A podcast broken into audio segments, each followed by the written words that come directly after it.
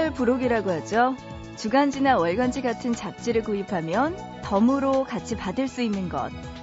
예를 들면 화장품이나 스카프, 티셔츠, 가방 등등 그 종류도 다양해서요. 때로는 이 부록이 잡지를 선택하는 기준이 되기도 하는데요. 사람에게도 그런 게 있을지 모르겠어요. 어느 순간에 제일 먼저 떠오르는 그 이름. 그 사람에게는 특별한 무언가가 있는 거예요. 알고 지내는 수많은 사람들 중에서 그 사람을 고를 수밖에 없게 만드는 그 무언가가 말이죠. 우리 모두 갖고 있을 거예요. 그 특별한 한 가지. 보고 싶은 밤 구은영입니다.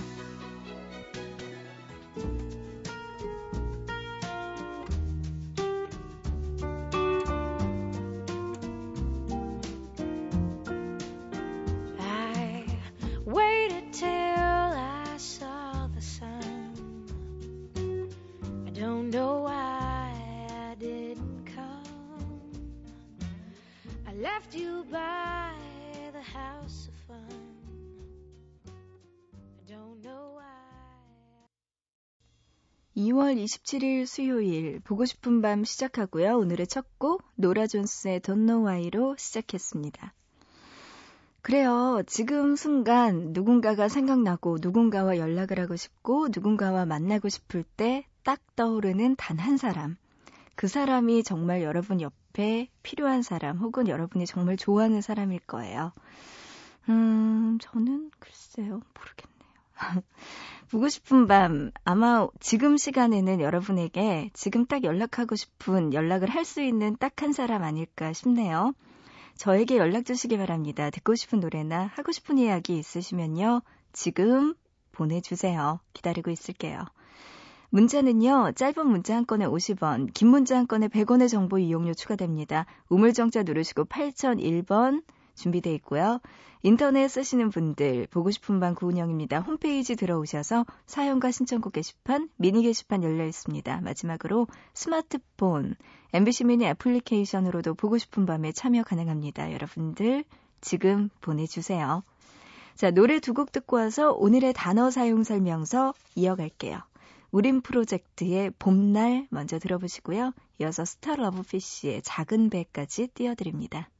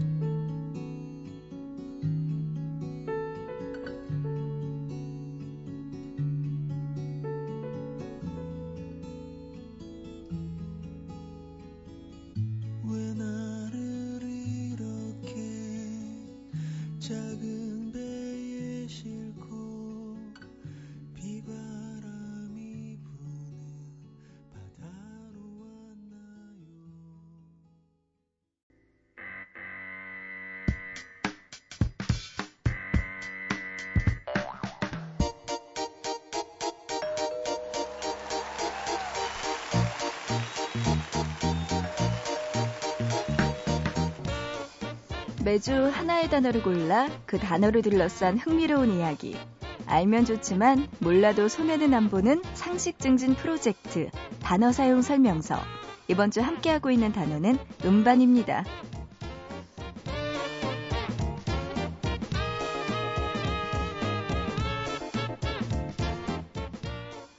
(목소리) 90년대는 흔히 대중가요의 황금기라고 불리기도 하는데요.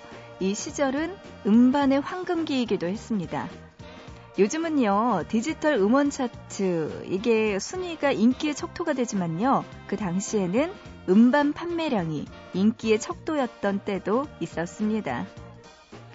그 중에서도 CD는 음악을 듣기 위한 최고의 기술이었는데요. 테이프보다 깨끗한 음질과 편리함을 갖춘 이 기술의 발전은 그 어떤 것으로도 대체될 수 없다고 믿기도 했었죠. 자, 그럼 이런 CD로 다양한 음반의 기록들을 알아볼까요? 먼저 세계 최초 CD로 발매된 음반은요, 바로 아바의 더 비지터스라는 앨범입니다. 우리나라 최초의 CD는 1986년에 발매한 한국 가곡 1집이라는 컴필레이션 음반이라고도 하네요. 그리고 우리나라에서 가장 많이 팔린 CD 음반, 뭔지 아세요? 1위가요, 김건모의 3집이라고 하네요. 잘못된 만남. 이 노래가 수록되어 있는 이 앨범은 286만 장이 팔렸다고 합니다. 그 뒤로 신승훈의 나보다 조금 더 높은 곳에 네가 있을 뿐이 수록된 5집이 248만 장, 그리고 조관우의 2집 님은 먼 곳에가 218만 장이었다고 하네요. 이 앨범들 모두 1990년대에 발매된 앨범이었는데요. 기록만 봐도 당시의 CD가 정말 얼마나 많이 사랑을 받았는지 알 수 있겠죠. 자, 이런 CD의 황금기는 스티브 잡스가 디지털 음반 시장을 대중화시킬 때까지 계속됐습니다. 그런데요, 아이러니하게도 그는 불편함을 감수하면서도 언제나 LP판이나 CD로 음악을 감상했다고 하네요. 가끔씩이라도 이렇게 좋아하는 가수의 음반 재킷을 펼쳐놓고 레코드 플레이어나 CD 플레이어에 음반을 올려놓고 듣는다면 잊고 있던 감성의 한 부분이 톡 하고 깨어나지 않을까요?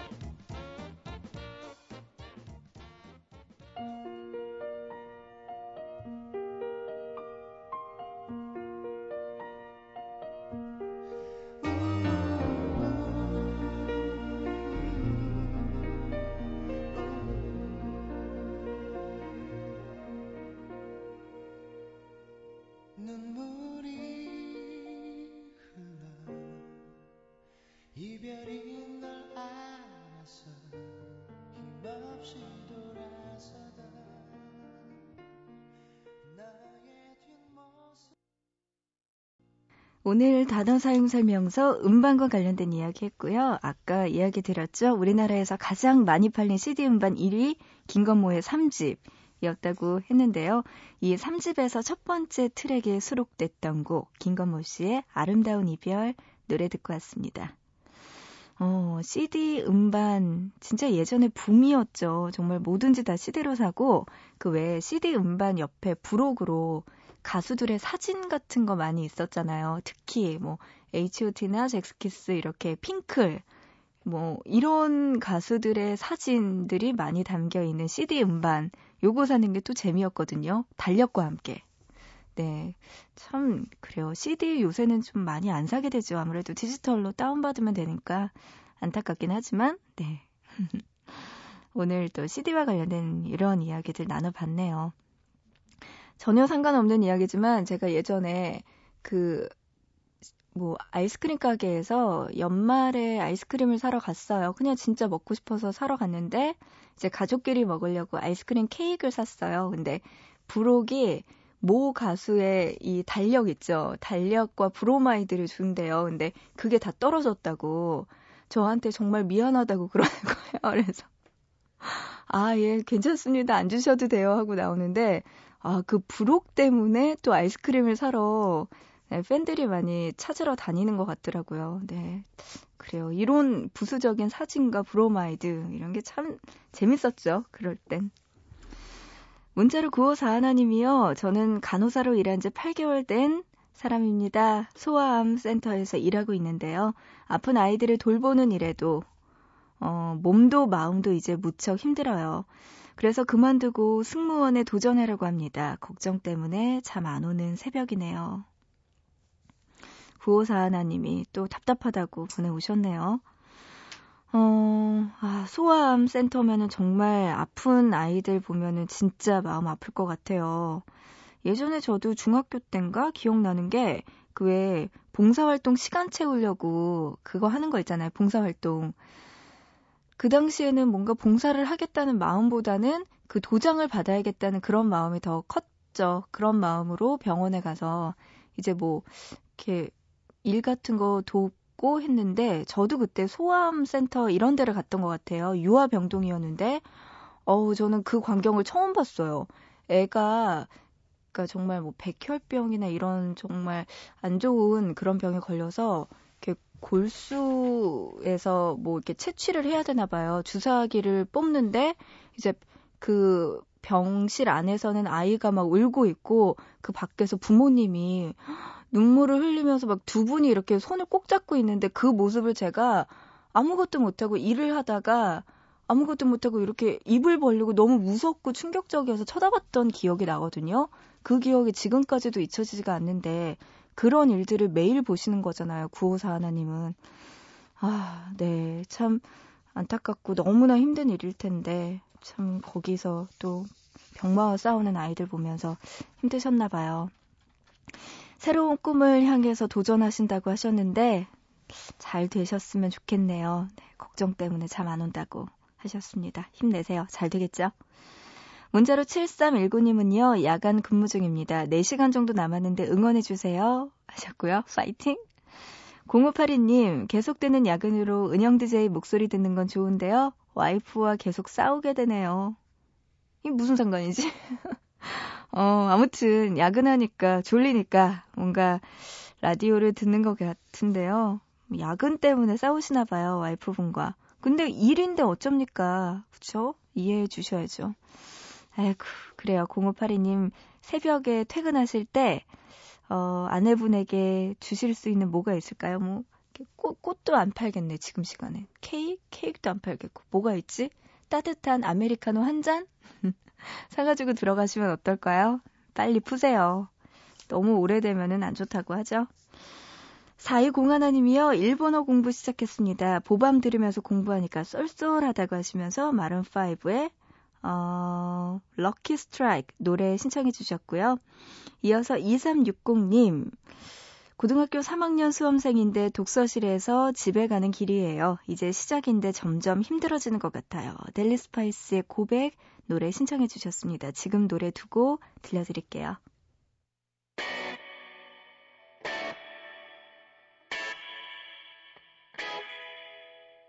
Such a motivator, gotta get you away. So sick of saying yes sir, yes sir. You're such an instigator, you wanna play the game. Take it or leave it, that's her, that's her. And I can't wait another minute. I can't take the look she's giving. Your body rocking, keep me up all night. One in a million. 죽을 때까지 첫째 줄에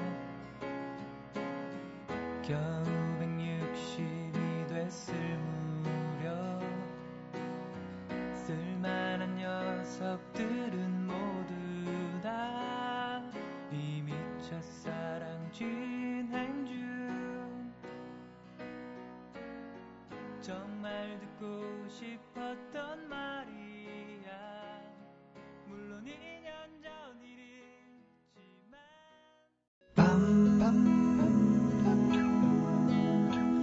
보고 싶은 밤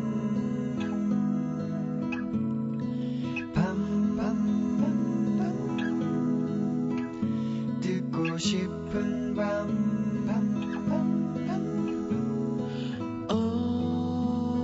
오늘도 보고 싶은 밤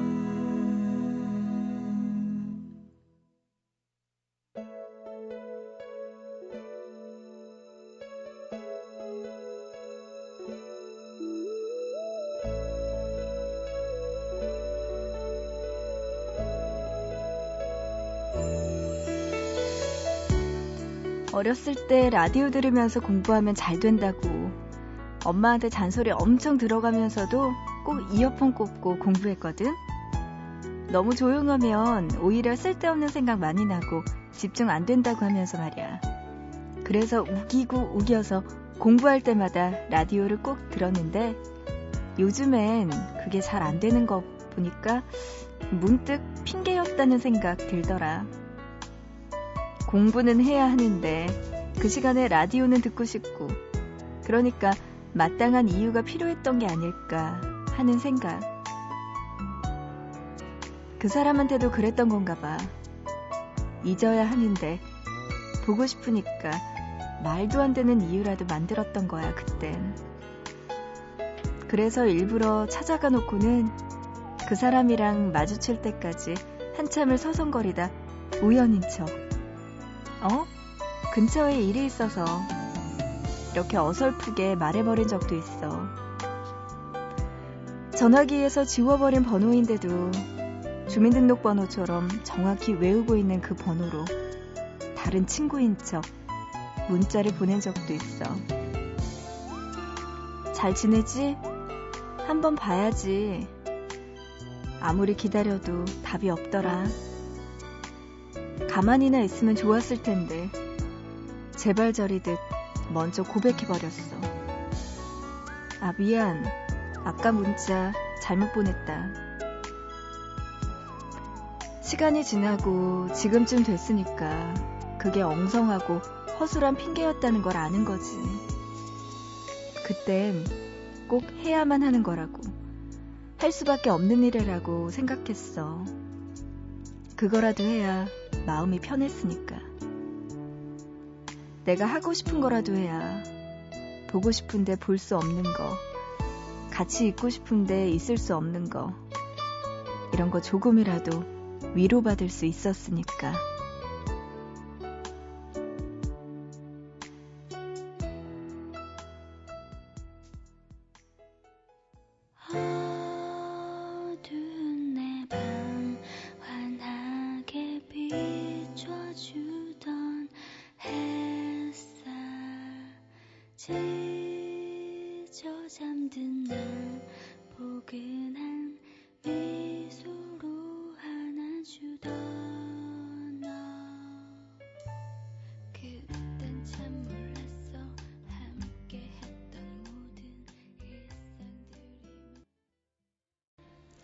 보고 싶다에 이어서 미스트 블루의 위로 노래 듣고 왔습니다. 이유리 님이요. 13년을 사귄 남자친구가 이별을 말합니다. 이젠 저에게 매력을 못 느낀다고요. 첫사랑이 이렇게 허무할 수 있나요? 하셨네요. 13년이면은 진짜 오래 사귀셨네요. 10년이면 강산이 변한다고 하는데 한 번 강산이 변하고도 3년이 남는.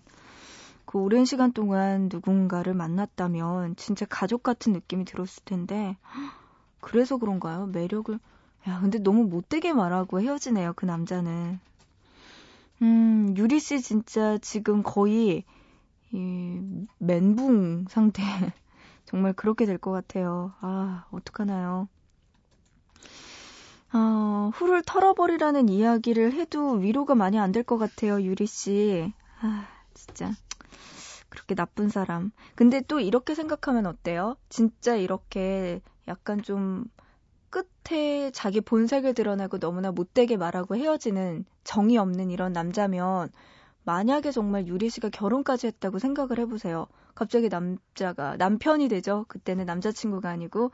그때 돼서 미안해, 이제는 더 이상 너와 살고 싶지 않아, 이렇게 이야기를 한다면 이혼을 하는 것보다는 그래도 그냥 남자친구일 때 헤어지는 게 더 낫지 않을까라고 그냥 최악의 상황을 생각해서, 아, 그래, 이 정도면 괜찮아라고 자기 자신을 위로하는 방법은 어떨까요, 유리 씨? 아, 그래요. 힘내세요. 나쁜 사람이네요, 진짜. 못됐다, 그 사람은. 그쵸? 문자로 9077님이요. 곧 새 학기가 시작합니다. 같은 반이었던 친구를 좋아하는데 새 학기엔 다른 반이 됐어요. 항상 보고 싶은데 다른 반이 되면 많이 못 만나겠죠? 지금쯤이면 자고 있을 텐데 정말 보고 싶네요. 하셨습니다. 아, 그래요. 어떡하죠? 같은 반이었던 친구. 아, 근데 이렇게 같은 반에서 좋아했던 친구가 있으면 진짜 학교 갈 맛 나잖아요. 저는 같은 반은 없었고요. 학원에 좋아하던 남자애가 있었는데, 같은 나이 또래 아이가 있었는데, 그 아이 때문에 그 당시에는 학원 출석률이 굉장히 높았어요. 네, 그랬죠. 9077님도 이제 같은 반이었던 친구, 이제는 다른 반으로 이제 반이 바뀌고 나면은 못 볼 텐데, 아, 진짜 이게 안타깝네요. 애틋하고. 이럴 때는 또 쉬는 시간이 또 그렇게 쿵닥거린다. 이제 쉬는 시간에 괜히 화장실 한 번 더 가고 복도에 친구랑 나가서 놀고 이렇게 될 거예요. 9077님. 문제로 4657님은요. 언니, 친구들끼리 일본 여행 갔어요. 저에게 같이 가자는 말 한마디도 안 하고 갔는데 너무 서운하네요. 요즘 서먹해지고 있는데 이렇게 해서 멀어질까 봐 걱정돼요. 하셨네요. 아마 친구들이 이렇게 말을 안 했다면은 뭔가 4657님과 관계에 있어서 그 친구분들도 약간 서운한 게 분명히 있었을 거예요. 그렇지 않고서는 말 한마디 안 하고 갈 것 같진 않거든요. 제가 생각할 땐. 우선은 4657님이 답답하겠지만 조금 기다렸다가 일본 여행 갔다 온 친구들 한번 불러놓고 이야기해요. 뭐 때문에 그러냐. 만약에 나한테 서운한 점 있으면 이렇게 하지 말고 직접 나한테 이야기를 해서 풀어라.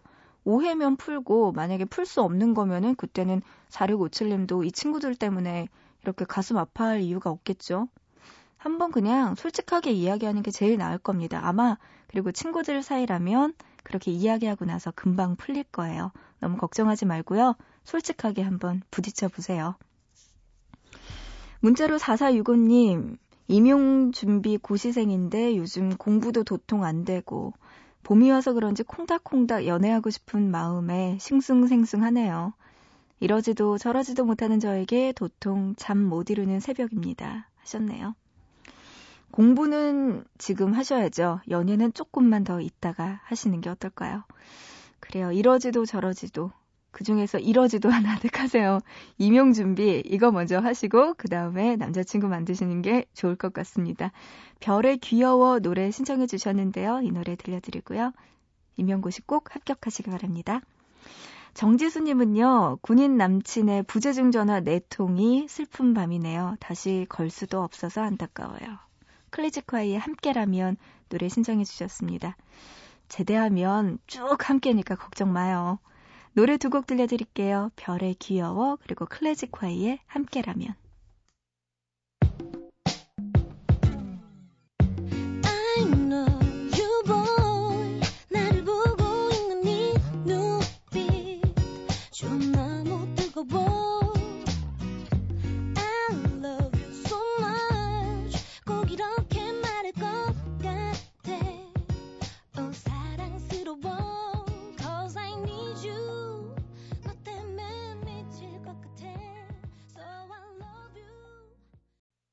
나른한 햇살에 눈을 떠보면 이제 어디로 가야 할지 난 모르겠어.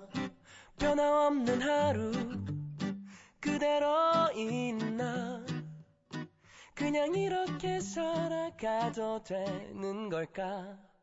Because I can't go on my own. 내 곁을 언제나 별의 귀여워, 클래식화의 함께라면 노래 들었고요. 이어서 5212님이요. 밤새 공부하고 있습니다. 공부에 지친 저를 위로해 주세요 하시면서 신용재의 자꾸만 노래 신청해 주셨습니다. 이 노래 들으면은 지친 마음 조금 달랠 수 있을까요? 5212님 힘내시고요. 이 노래 지금 들려드립니다.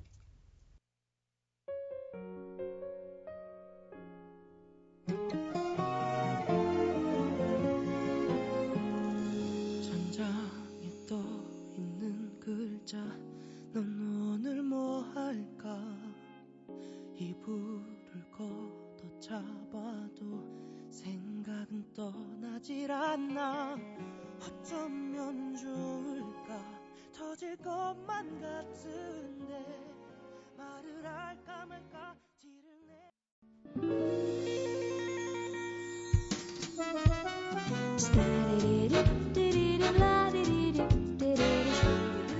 네, 오늘을 보고 싶은 밤 여기서 인사드릴 시간 됐네요. 문자로 6673님이요. 김동률의 더 콘서트 노래 신청해 주셨네요. 노래 들으면서 마칠게요. 우리 내일 다시 만나요.